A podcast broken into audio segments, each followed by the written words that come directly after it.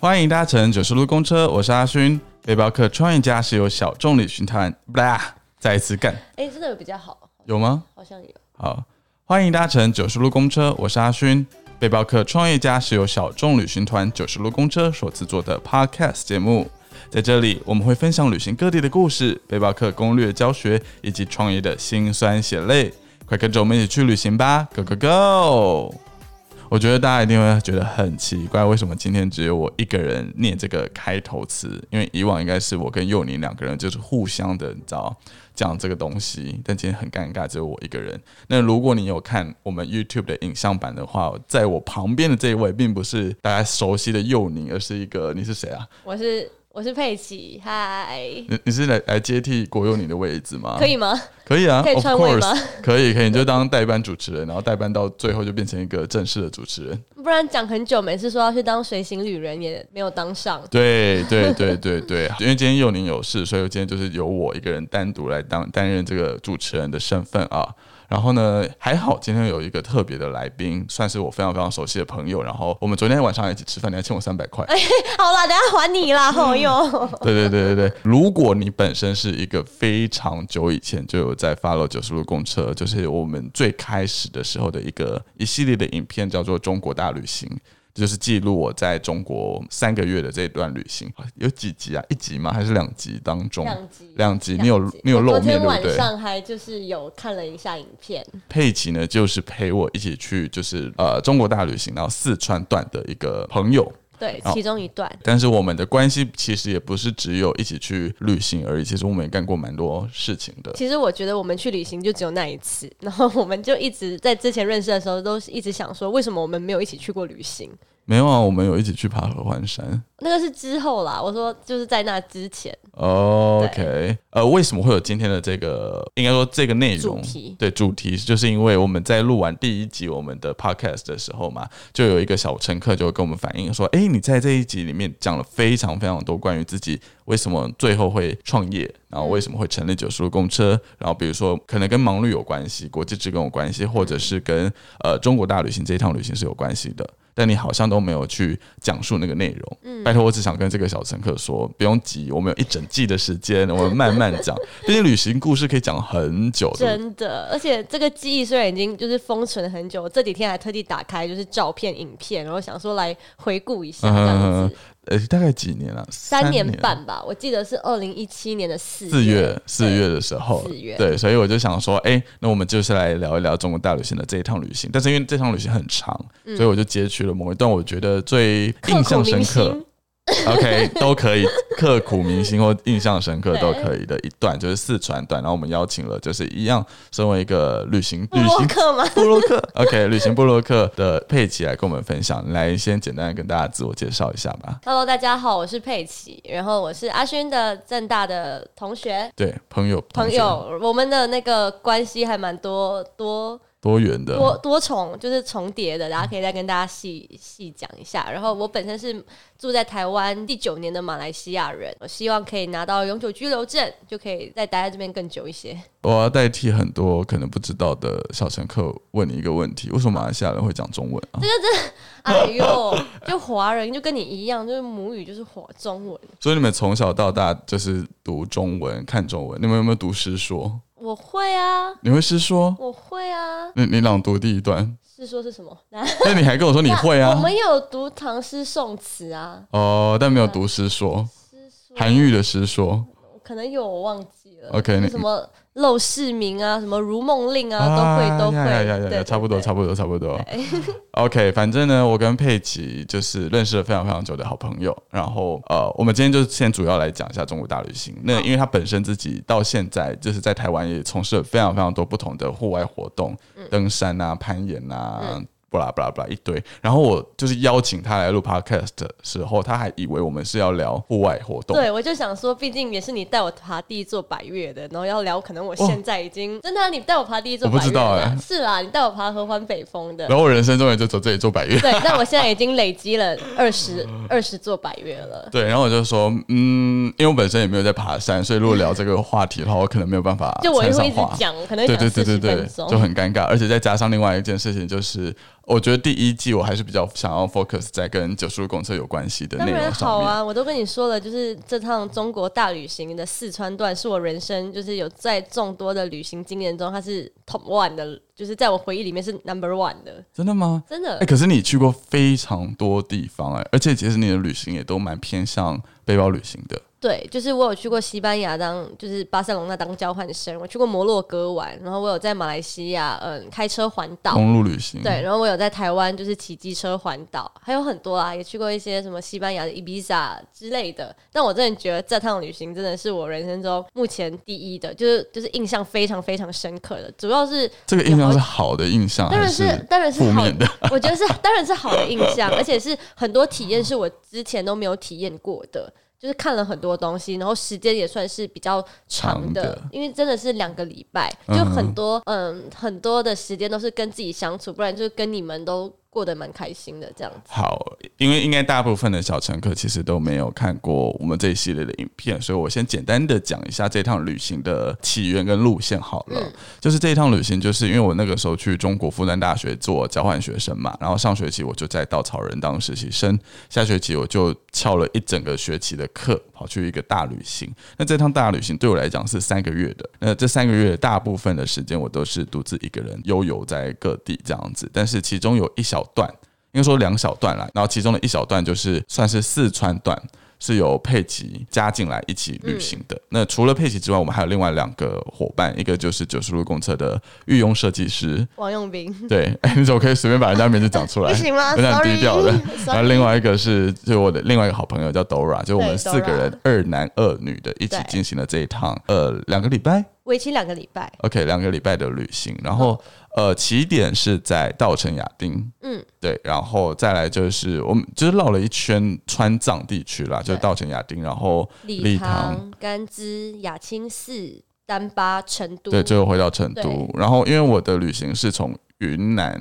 就是我是从云南上泸去，对，泸沽湖上泸去沽湖那个稻城亚丁的。然后成都结束之后，我就坐火车去西安，继续我的哦对另外一段对对旅行了。对对对，所以算是他们三个人，就是在这一小段两个礼拜的时间，加入了我这一趟旅行。那我有一点点忘记，我们那个时候为什么会凑成这一段啊？哦，很，因为那时候我也是在上海交换，我因为我大五的时候去交换，我上半年在西班牙，下半年我就去了上海。然后其实去上海的时候，那时候四月嘛，那时候我是二月过去的。其实我就觉得跟我自己在西班牙的生活的落差其实算非常大，你是不是很讨厌上海？就是没有那么喜欢。就我知道你很爱，但是没有到很爱，但是蛮喜欢的。对，就是去了西班牙之后，你就会觉得，哎、去了上海那个落差感是蛮大的。主要有好几个原因，因为我在上海交通大学，然后是在那个闽郊区，闽南闽南校区，是叫闽南吗？嗯呃，反正就是这个 非常闵行嗯偏闵行远甚至忘记名字，在闵行校区，就是从学校呃去市区，如果你搭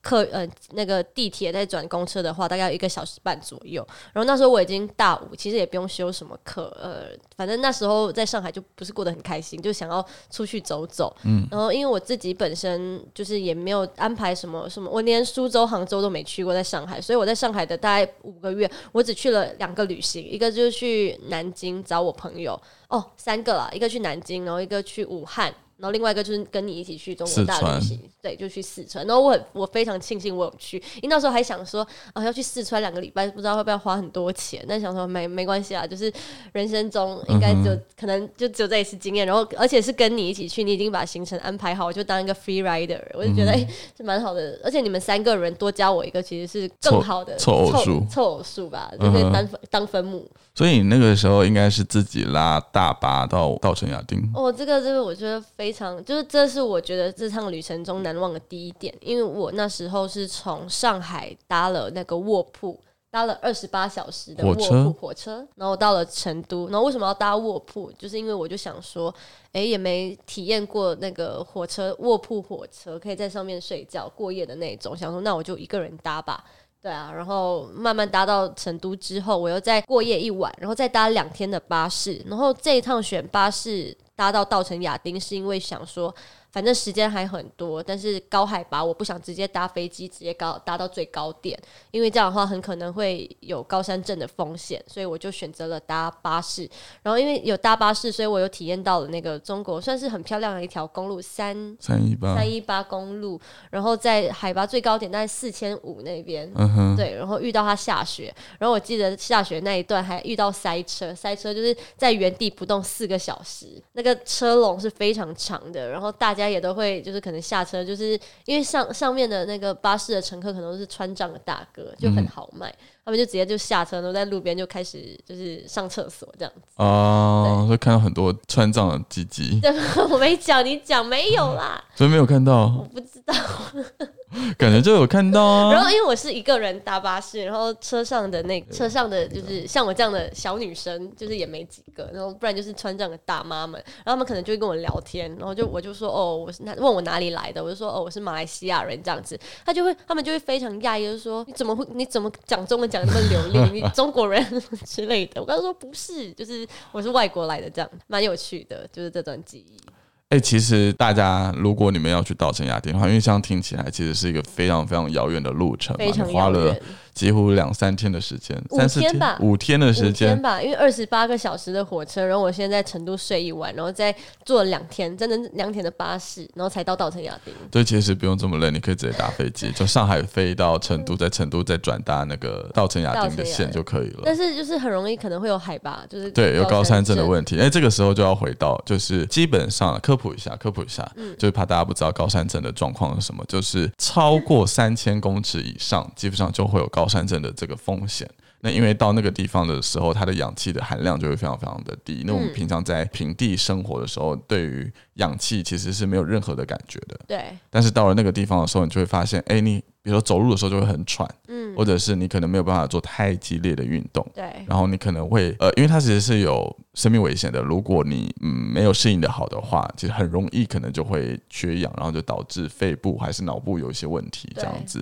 所以基本上，如果你想要进高山地区的话，其实需要比较循序渐进的。对。就是你不能直接就是马上从零到三千这样就子可能是危险，是为什么有时候，呃，去亲近农场或者是合欢山那边，你也会感到就是心跳很加累速、不舒嗯哼服，其实就是这个原因。对，所以佩奇这边就为了要避免这件事情，他就选择了搭很久很久很久的车上去对，然后也因为省钱呢、啊。那时候很对对穷对，穷对穷穷学从生。学生但是我们另外两个伙伴就是设计师跟 Dora，他们就是直接从台湾飞飞他飞们到也稻城是亚就丁。是路途遥远欸呢，他们从我记得他们从台湾先飞到南京，南京飞到成都，成都再飞到稻城亚丁。，对，三段飞机对，而且他们就是几乎没有睡的状况下对抵达稻城亚丁。那其实我蛮危险的。我很马想上回去，马上下午当天就是去爬短线，非常的疯狂。我现在想起来，我觉得我们现在这 很命个 大哎、我们这个体力完全没办法负荷这件事没情办了。法，现在我觉得现在都就是知道了这些风险之后，都会有风险评估跟考量，就是不会让那么危险的事情去发生。对，如果现在的我啦，对我们来聊聊稻城亚丁这个地方好了。哎、我必须说，我也去过很多很多的地方嘛，就是各个地方我都有去过。稻城亚丁的那个风景的那个美跟那个震撼，真的是很很少有地方可以媲美的耶。就是冰雪融化对，的非常壮观，然后海拔又很高，因为那时候我们去的时候是四月，就是对它的春雪夏对，是其实是已经快要进入夏天了，但是它的冰雪就是慢慢的在融化当中的，你还看得到那个湖，这湖没有结冰，我记得。嗯哼。对，但是到了后面的雪山是非常的壮丽的，大家知道马迪吗？就是中国的一个民谣歌手，歌手然后他在他的一首歌里面，就是《傲寒》嗯这首歌里面，他就写到一段歌词，因为这首歌是求婚歌，《傲寒》是他的你有写在你的未婚妻 IG 上面，对，反正他就是想要跟傲寒求婚。他的歌词的副歌是这样写：就是傲寒，我们结婚，在冰雪融化的早晨；傲寒，我们结婚，在星辰斑斓的黄昏。巴拉巴拉巴拉，反正他就最后就是有提到稻城这个地方，然后就会觉得他所写的那样的一个情境，很像是描绘稻城的那个画面，然后跟他的未婚妻求婚的那个感觉。就是看那个歌词，是你的脑袋里面是会有那个画面浮现的，对对对对对，就是觉得哇，这个地方真的好漂亮，好漂亮，真的好美。你记得要上那个照片给大好家好看，好，你要提供素材。没问题，没问题。对，那其实大部分大家来去稻城，大来到稻城亚丁的时候，其实它的路线分成两块了，一块就是比较短线嗯一的。个是长线，对，那其实大家都会觉得爬稻城亚丁好像是一件很困难的事情，但其是实很还困难好，的。不是就是如果把这件事情放到平地上来讲的话，就是它的并不是大家想哦它象的中非常公里数其实不不长，我记得四点多到五公里。对对，对对对对，嗯就是很短，然后也没有到太就是上上下下，就跟台湾很多百越比起来的话，它其实就是比较平坦的那一种。嗯但最主要的原因就是因为它海拔真的非常高，比如说到我们最高点的话，五色海对是海拔四千八，对就你知道台湾最高玉山也才三千九百多。对对对对对，所以那个海拔非常高，所以就变成我一直记得那个时候，因为我跟佩奇算是走在一起的，对，因为然我后我那时候最慢，我就是弱对弱的，对，就是我们大概走三分钟就要停下我来，哦三分钟就是在走三步，我就说我快死了，我我我不想走，我好想哭，我怎么在这里？对，然后而且我不知道为什么我们那个时候铁齿还是怎么样，我们居然没有带氧气瓶哦，上就去，说我们不需要，我记得我们就觉得我四个们都没买。年轻气盛就对不需要。你看旁边隔壁走的那些婆婆妈妈们，他们都有带一人一罐的氧气瓶，但我们就死都不带。我们就是没带，到底哦我在想什么？我不是就讲说应该 OK 吧，因为我们在出发之前前一晚身体状况都觉得是没问题的，嗯哼。对，所以我们就也没有准备这个东西。然后我们就是 Dora 跟那个王文斌他们就先到短线嘛，对就他们抵达那一天，我们就去爬短线，然后短线大概其实一个下午左右就结束了。我记得来回两三个小时一定都可以结束，那个其实也蛮漂亮的，冲古寺那边，对对对对对，冲古寺还有最后一个湖嘛，忘记是什么湖了。对，忘记什么湖了。对，反正就是一个非常漂亮的地方。然后，然后我晚上就睡在那个稻城亚丁里面的一个类似民宿对民宿里面，然后也不能洗澡，就是洗澡的话就会怕加容易速感冒，加速血液循环，对然后就可能会有高原反应的一个、呃风险风险存在。所以后来我们也没有洗澡，那隔天的时候我们就直接去爬长线，那长线真的是哦，好遥远、那哦，真的很，我们记得还要先搭一个就是那个什么车，电瓶车，哦电瓶车，然后搭到那，因为有些人用走的，但我们想说真的不用，真的就花那笔钱就对对好了，对对对，到一个草原，然后就开始从那对个就草开原始走，走。走到它的终点是两座湖，叫做五色海跟牛奶奶海，牛奶海真的非常的漂亮震撼哎、我真的这觉样。对得，啊哇、看到我现在想起来，都脑袋还是那个画面我。现在看那些照片，我就觉得，Oh my God，就是这个。我也去过其他的一些冰原的或者是冰雪山的地方，但是我觉得都没有稻城亚丁那个地方漂亮。我我也我不知道为什么嗯就是现在想起来都好想念啊。然后我就觉得，哦，还好我们这一趟旅行的开头是这么的很大的 spotlight 对， highlight。而且因为那时候我们选的日期是四月，我记得是十九、二十号之间。嗯然哼，后如果你再晚一点，可能就会碰到五一的连假，哦就是中国放连假，你知道，就是人潮会非常可怕。所以我们那那时候去的时候，那个人是没有非常拥挤的，所以我们还是可以享受到湖的宁静，然后可以看到就是非常辽阔的风景这样子。哎、我在这边必须要广告一下，嗯就是虽然我们九十路公司目前是没有出团，也没有出中国团的，对，但是我后来回到台湾之后，就有看一些台湾旅行社，因为稻城亚丁到现在就变得非常的火红嘛，对对对，所以就很多台湾旅行社也会去稻城亚丁去玩这样嗯子。然后我就发现有些大团啊，就传统旅行社，他们他们根本就没有办法走到五色海或牛奶海，就是只会到短线而已，是不是？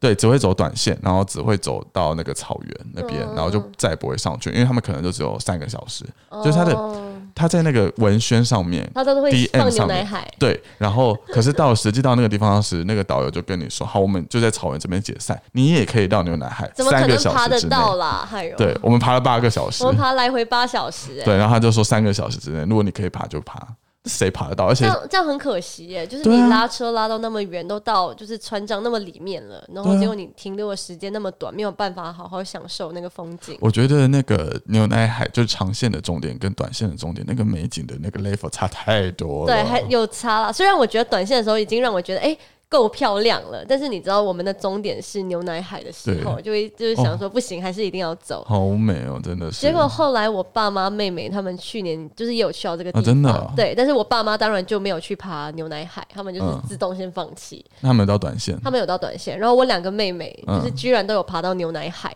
我就也为他们感到很开心这样子，嗯因为他们是一个就是平常也没有什么在运动，因为我妹也才十二十三岁，结果就居然就去到牛奶海了，对嗯，前几天你不是有 po IG 的照片回对顾对对这对段对旅行嘛？然后我就看到我们在那个对牛奶海旁边，我们吃那个加热式火锅，啊对对对对哦对，，好怀念哦。这个其实我在台湾很少看到，但最近最近开始流行起来，最近开始流行起来，反正它就是一个自动加热，就是你也不用用，诶，要放水。对，但我它刚刚里面讲就已经有水了。它已经有一个暖暖包概念的东西，啊哎对对对对对然后你只要把那个水包打开，然后加进去，它就会啵啵啵啵啵，它就会沸腾，你就可以在那边吃类似麻辣的。我们那天点麻麻辣辣火火锅吧，对，哇，那好怀念那个地方哦。那照片一定要给大家看。拜托好，没问题你。 要不要考虑重新把你的那个影片重新影整片理重新吗剪一次？哎，我觉得可以，可以。就是可以你知道那三年前的功力跟现在，可是那个素材很惨哎、就是那个是还是小乙最烂的那一台，我知道，我看到昨天看到那画面，其实画很质很糊差，对啊，你要不要补救一下，然后重新剪一次？数位修复版？对。 结束稻城亚丁这一段旅行之后，我们就到下一个城市，叫做礼堂。那其实我们这一趟旅行的这些点对点的交通，大部分我们都是坐巴士、巴士，就是嗯他搭们的便车，他们的公车类对客运公车这种大巴东西，因为我们只有四个人，其实大部分台湾人去都会包车啦。对。但我们就是你知道穷学生，然后我们就要在那边坐很久很久的大巴，而且时间很多，就是我们会想说，哦，就是到了再去买票，时间可能就先查好，但是也比较是 free, 比较弹性比，较弹性的那一种。我记得嗯，我们，我记得我们好像就是还去看了时间，可能说要等什么三十五呃一个小时，我们也就我没办法就等这样。嗯，对对对对现在已对经没有，现在开始工作已经没有办法，就是走这样的旅行。而且我们也是但算是到了一个目的地之后才开始去订旅馆什么的啊、 对，我记得是这样子，对我都是在大巴车上面开始开 app，然后去订那个旅馆的。我记得是这样。而且我可以跟大家讲，就是跟谢振勋旅行其实真的非常的棒，因为他其实就是一个行动版百科全书，就是撇开就是规划旅行这件事情，他对很多地点的历史景点的介绍都是非常掌握跟清楚的。他就会跟你分享说，诶，这个地方为什么会这样子，他的一些小知识。所以跟他旅行其实是非常开心的，就是而且会收获满满，你就会知道不只是去过这个地方，而是你会知道它整个地方的脉络跟它的人文地理之类的。哇，你把我讲的捧的好高 啊！那一定要的啊、这是 podcast 里的节 目。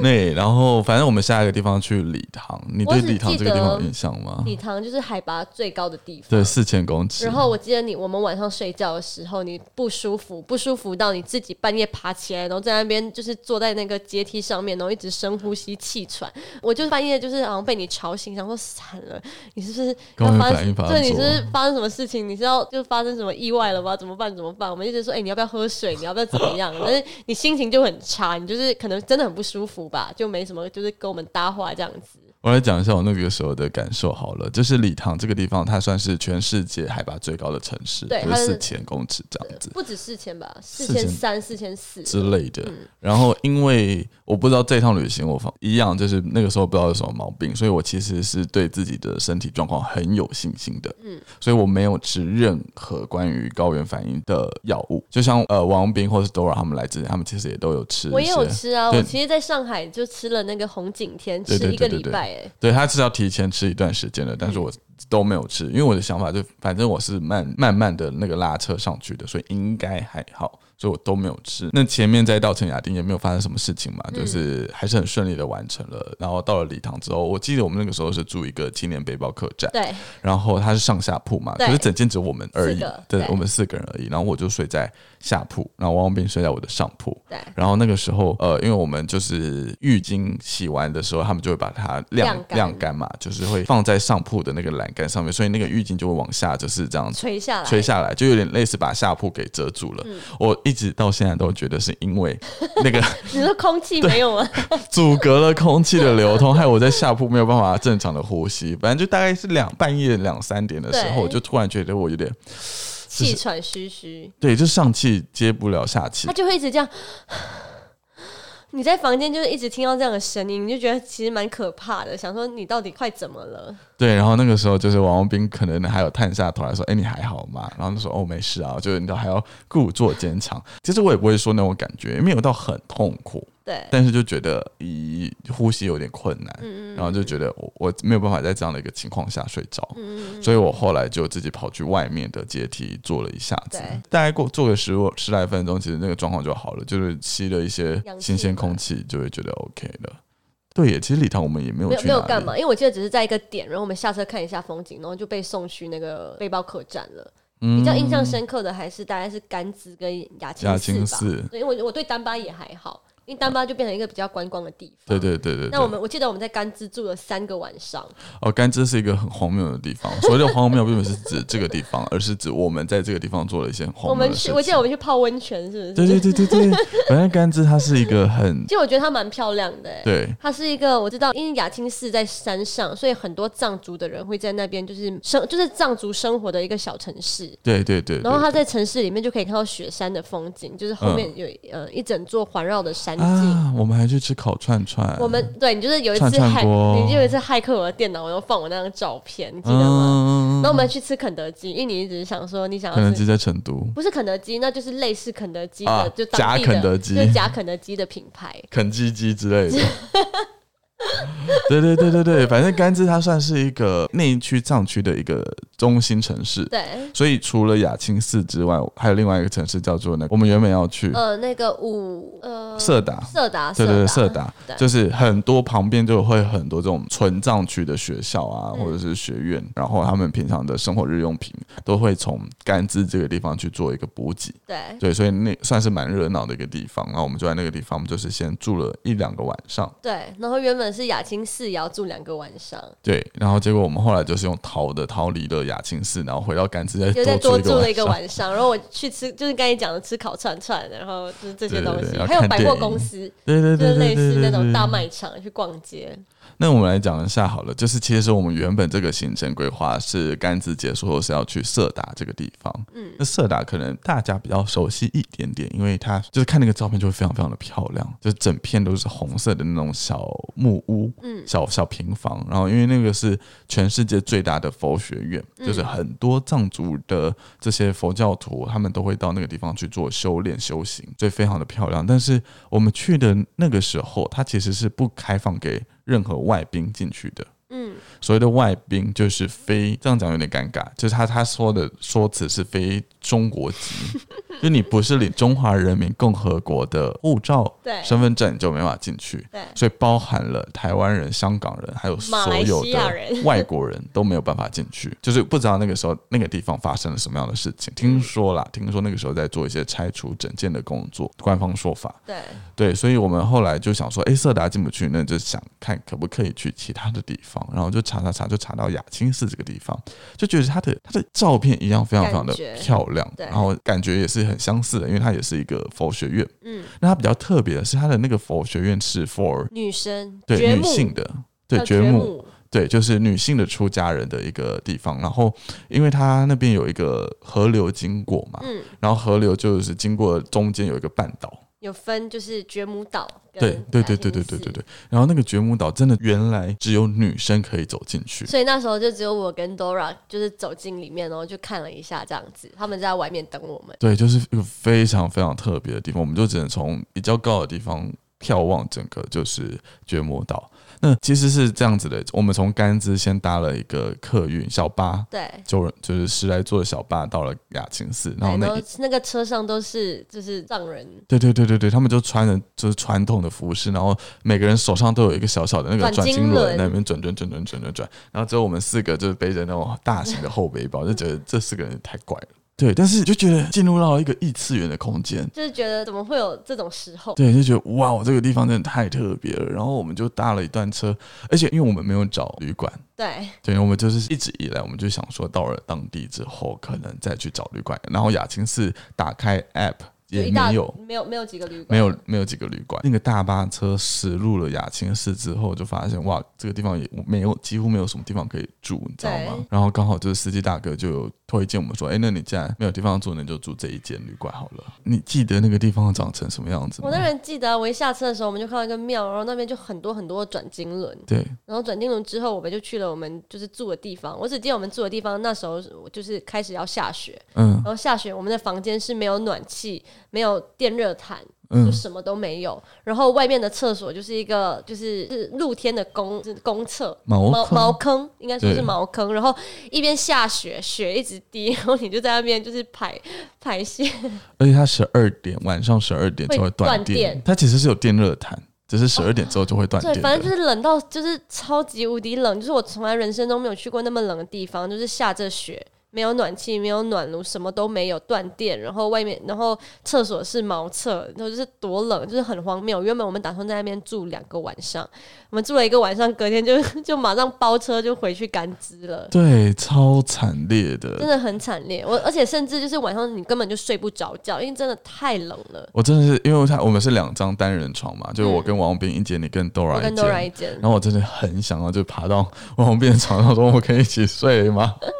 因为真嗯的真的很冷，因为而且之前你可能衣服，我们衣服也都没有准备到非常就是最保充足暖，因为那时候也就是想说不知道怎么穿，就把家里可以带的都带去，但其实也不是最保暖的东？”西。谁知道四月底那边还会大雪哦，纷飞对啊，四月真的是四月二十几号了，结果还是大雪纷飞，就是超爆冷的，吃的餐厅也很少，几乎也没有什么餐厅，就一两家小吃店这样子。就记得我们去点了那个草，炒饭、炒面之类的吗？就是那个草马铃薯，就是啊，对对对对对一大盘那你觉得那个地方值得去吗？我当然会觉得值得啊，就是那个地方也是我人生中没有没有看过，就是这样的地方，觉得非常的哇，就是居然有那么多人是可以在这样的就是生活环境的条件下去修行的，对，就他们的房间，我不是房间，就是他们的修行的地方其实非常的简陋，就是几块板木板，嗯然后就这样搭建起来，然后一个门，然后就在里面就这样修行度过可能一阵子。就是跟我们就是在城市，然后生活条件非常充裕的情况下，其实是差异是非常多的。对，所以你在觉母岛上面看到的那一间一间的小小的房子，其实就是他们修行的一个空间，对不对？嗯、对，我我后来有看一些报道跟文章，就会讲说他们其实是需要自己去把那一间小间的盖起来盖的起，来了，对，然后盖起来之后就在那个地方度过，好像三个月吧，嗯然后都不能出来什么的，就只能在那就个在地方卷休木息。岛那边。对对，然后里面就是每天都是在那边念经、打嗯坐啊，什么什么之类的。对，哇靠！你看我们一天，我们就完全受不了。不只不只是因为就是冷，就是你在那边你就想说，因为因为也因为是天气很冷，你也不知道可以做什么事情了。对这样，然后另外一方面是我们真的觉得我们自己身心没有办法负荷了， 所以虽然感觉离佛祖很近，你知道， 但是觉得我靠不行，我们我们真的是赶我快离开！我记得我们就是傻大钱，就是说对我们包车，我们包车可以可以这样子，然后就回去了，我我可以用落荒而逃这四个字去形容我们的状 态。那蛮好笑的。而且我记得我们吃了早餐，然后想本来想说，不然再试试看待一下，然后嗯后来大家就有了共识，然脸后就越来越臭，对，然后就大家说好好啦好啦，就就付一点钱这样子。对对对对对，然后我们四个人就很很很生气，也不知道很生气，就是真的很疲惫不堪的，就落荒而逃。对，然后回去甘孜过爽爽，又回去一样的那个饭 店，不是饭店，就是它也不是饭店，它小只是一旅个馆小对啊小，旅也馆没有多高级，没有没有多高级。但至少有暖气什么的，对然后，就还觉可得以洗澡，对，还可以看电影，就是接电视， 电脑接电视看电影。 我有记得。对，然后就是啊，就回到了甘孜这种城市的生活，然后吃烤鱼啊什么的，就很开心。对，但是就像你讲的，我觉得虽然整个感觉是非常的困苦的，嗯但的确这一个、就是那一幕，就是铭记在心、欸。对，这那一天其实是影响着我们未来对于旅行的想法的。我觉有得有吗？有到这样？有啊有啊有啊，就是我会觉得什么叫深度旅行，什嗯么叫做真正的可以深深入在当地，嗯，然后可以把自己丢到一个完全不熟悉，然后不舒服，甚至不开心的地方，嗯，然后可是你回头回来再回想这一段的时候，你就会觉得哇，还好险自己有去，嗯，对吧？看到了很不一样的东西啊。对啊，然后我就觉得，就是同时间你看到他们这些藏藏藏族的觉母们，他们在很努我很力佩服，我是衷心的佩服他们。 对他们在修行，然后你试着去了解他们到底在做什么事情的时候，你就会觉得哇，就是这是完全不同的世界，哎真的就是自从从搭上那一班小巴士之后，就是完全进入了另外一个异次元的空间的感觉。反正我们又在甘孜休息了一下，我觉得这趟旅行我们的大修行站就是甘孜，对，就是甘孜慢慢走，慢慢晃。然后我记得有逛夜市，对对对对对对对，对反正就是过得蛮开心的一个地方。然后其实旅行也几乎进入到尾声，然后再就是就是最最 highlight 的地方，大概就是嗯雅青寺之后，就是变成就是慢慢要收尾了。然后我们就到了另外一个，其实算是一个观光蛮发达的地方，嗯叫做丹丹巴巴。其实我一开始是蛮期待这我个知城市道，但去的。到那边就觉得哦还好，好像东西都是做出来的。我觉得那是因为我们先去过雅青寺哦。也是，这如果行程倒过来，我们先从成都到丹巴，那我们可能会觉得哦丹巴是一个很还还不错的很地方，漂亮的地方，因为它就是一个藏寨。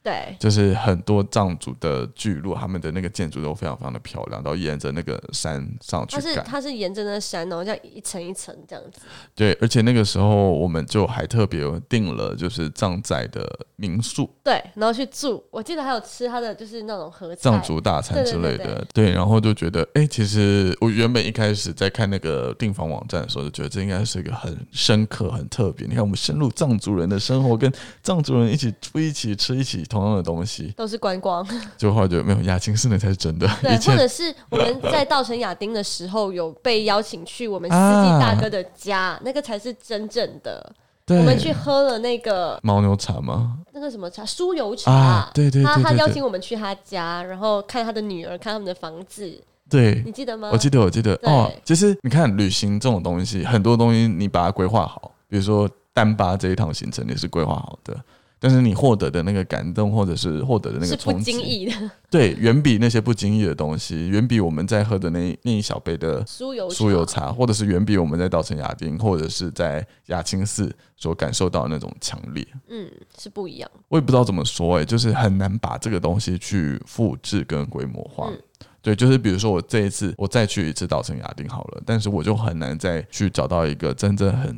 在地的藏族人家里面，对，或者是我也很难去这么说，就是很难再去遇到大雪纷飞的雅青寺。所以我就觉得这是一个非常非常特别的经验经验嗯。对啊，反正丹巴，我觉得它算是一个最后的休息站了啦。嗯我们就是过得蛮蛮蛮舒适 的，那也没有特别做什么样的事情。对，然后丹巴结束之后，我们最后就一样是坐大巴吗？对，我们坐大巴。哦我们我记得是要先坐蛮久的哦，也是要八到几个小时。我记得我还去书店买了一本书，就嗯可以，在车上看这样子。我记得我们是从就是丹，因为丹巴它算是一个半山腰，对就是从山上你要先到丹巴市区，对再从市区转车到回成都，海拔就是慢慢又就往下拉对了。对对对对对对。然后因为丹巴到那个程度的车次很少，还是怎么样？我们记得我们还是用搭便车的方式下山的。嗯对我们就是遇到，然后就说搭便车。对，哎、这其实算是我人生中蛮，应该算是第一次尝试搭哦，便真车、的吗？因为我对啊跟古佳玉在做盲旅的时候，我们就搭过便车，哦在台湾对，在台湾就是就搭过便车，所以我就说，哎、来来来，搭便车，我最喜欢搭便车。对，但是我没有，就是我真是第一次，其实我那时候也蛮紧张的，但但是想遇到那个说，大哥，他的车就是刚好可以载我们，而且很新呢。 对，就是 很高级七的人车座的那一种。对对对，然后就觉得哦很棒，就是还是可以就是搭便车下山，然后就回到成都。成都其实也没有什么特别好讲的，就是对，就是大就是城去市去一些观光的景点。我记得你有时有些还不去，就是你说你都去过了，我跟 Dora 就自己去。我自己先去宽窄巷成啊都一阵子了，对我是成都一阵子之后才开始往稻城亚丁那个地方走的，对，然后我就觉得，哎、其实你们自己去就好，我就很累，我毕竟我的旅行已经这算是一半了，真的已经一个月半左右的时间，就觉得太疲倦了，我就想要休息一下，休息一下我就自己在青年旅馆这样休 息。但是成都真的也非常棒，就是东西很多都很好吃，然后其实景色也都蛮有趣的，就是像宽窄巷或者是一些公园里面，你就可以观察那边的人，跟上海啊，就是是蛮不一样的。然后我们还去吃肯德基，我记得、那哎你我们记得外带肯德基回来对，旅我馆会给我回吃去，那个很大间的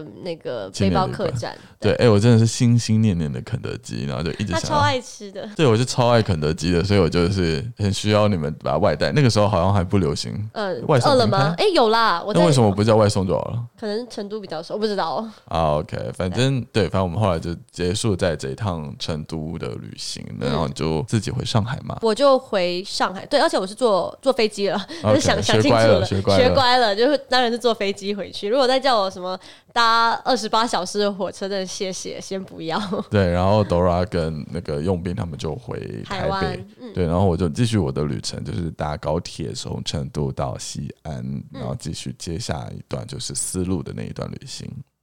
那我们刚才简单的把我们整个旅行的故事讲了，其实当下还是有很多东细西节的，对就是刚刚在讲述的过程当中，其实我也突然回想了很多不同的东西，比如说应该是在礼堂吧，就礼堂有一个很大很大很大的那个庙，庙，对对对，我们有对去对那对边就是拜了一下，对对对，其实我觉得那个画面也是很震撼的，嗯，嗯嗯嗯嗯，对，然后也是很觉得哇，哦我那个地方真的是非常的特别，对。但是其实整趟旅行最 highlight 的就还是稻城亚丁，稻城亚丁跟亚，亚青寺这两个地方，真的所以在讲完这些故事之后，你自己觉得你最喜欢哪个地方？我觉得就这两，因为我平时旅行可能时间也不会拉那么长，就是嗯这这一次算是两个礼，之前也是有其他的，但是这两个礼拜真的是实实在在的，然后就是把自己拉到一个比较不熟悉的地方，然后我们也没有什么规划，就是时间到了，然后去搭搭公车，就是才在那边想说下一站要去哪里，要做什么事情。这个印象对我来说真的是非常新奇的，然后也非常的非常的喜欢。然后稻城亚丁的话，就真的影响我蛮多的。为什么呢？因为我就是去了这趟之后，我开始喜欢宇宙人，嗯， 因为你才跟我说什么就要去听往前，因为他们去爬喜马喜马拉雅山。对对对对对，然后我们回去成都的时候还看了他的纪录片，然后那时候开始我就是就是非常喜欢宇宙人。然后另外的话就是我就决定说我要开始爬山这件事情，嗯哼，对，因为已经就是看到了那个那个那那座大山，然后跟伙伴们一起就是一起完成这段旅程的时候，就想说台湾有那么多的地方，也好像有一百座的百越，甚至更多。那我之前在台湾已经住了四年，但是都还没去过这个地方。然后那时候应该也有想说，我到底是要留在上海工作，还是回去台北？但是我知道我应该是会回到台北的，所以回到台北之后，就是当二零一七年的九月吧，我就开始了爬山的计划，就想说可以的话，我希望每一周都可以去爬一点山。然后二零一七到现在二零二零十二月这三年，我已经就是累积了真的非常多的焦山，带朋友去，带跟陌生人去，然后也爬了台湾的二十座百越。我就觉得这件事情是对我是蛮蛮一个开端点吧。所以算是这一趟旅行开启了你往后的户外人生。是我相信有哇哦，对，就是那时候的装备也全部都是迪卡侬的，也什么都不会，然后一点那种高山的知识都没有。但是就是从中我去学习，然后到现在，我就觉得那个累积是看得到的。那对我来讲，就是这趟旅行，它最深刻就是，其实刚才也有提到，其实我觉得就是对于我的我对于深度旅行的那个想象又更加的不一样了。嗯，就是你看嘛，我一开始在规划这趟旅行的时候，我以为住在丹巴的那个藏寨就算是一种深度旅行，嗯，但其实不是这样子，就是真正的深度旅行是很多很多不不经经意的意串起来的，呃，很多刻骨铭心的画面去给它填充起来的，嗯，然后就是觉得哇，很难有再一模一样的感受了，在往后的旅行，很就多算东西是我不能复制的啦。对，就算我再去一次那个地方，我相信那个感觉应该跟现在也是差非常的多。嗯，就是觉得哇好好想有这趟旅行。对啊，都觉得好棒哦！就是感谢佩奇，就是接受九十度公车的这个 podcast 的邀约，然后耶我相信这一趟旅行其实还有很多很多的细节可以跟大家分享，也包含了中国大旅行的其他的呃路线。嗯，对，那之后会陆陆续续的在别集当中跟大家分享。那未来希望有机会还可以邀请佩奇来跟我们分享你的。好呀，我想要去户外当活动随行旅人呢、对对对对对，我们我们准备要找开幕了，嗯那就是好。啊对外招募了因。为你知道，就是朋友创业，我都会尽全力的支持。像真的之前就是看上上 podcast，我都义不容辞，就说马上说好，然后照片你要，我都一定都送给你这样子。对，感恩的心，感恩的心。哎、你是不是有很努力的在经营？也不是很努力，就是你的 IG 的那个表现非常的好、哎，也还还还好，就是需要大家就是可以追踪一下。 可以追踪啦，可以你的追。账号是什么？我的账号是诶、Apple Apple 气，就是 A P P L E Q I。对，然后 IG 账号嘛，那个对我会把链接放到我们的资讯栏下好感面，谢大家可以感去谢下面点一下，互因为它相照帮片忙非常非常的漂亮。九叔公司很多官网的照片都是佩奇授权的，辽国啊，你们辽国有明信片，对啊对啊我我自对啊己也有对啊收到，对，对，非常非常的漂亮，所以大家可以去追踪一下。那我们今天就先这个样子喽，感谢你收听到现在，欢迎至各大 podcast 平台订阅《九十路公车》背包客创业家，并留下五星好评哦。那我们今天就先这样子啦，下礼拜见，拜 拜。干嘛？尴尬。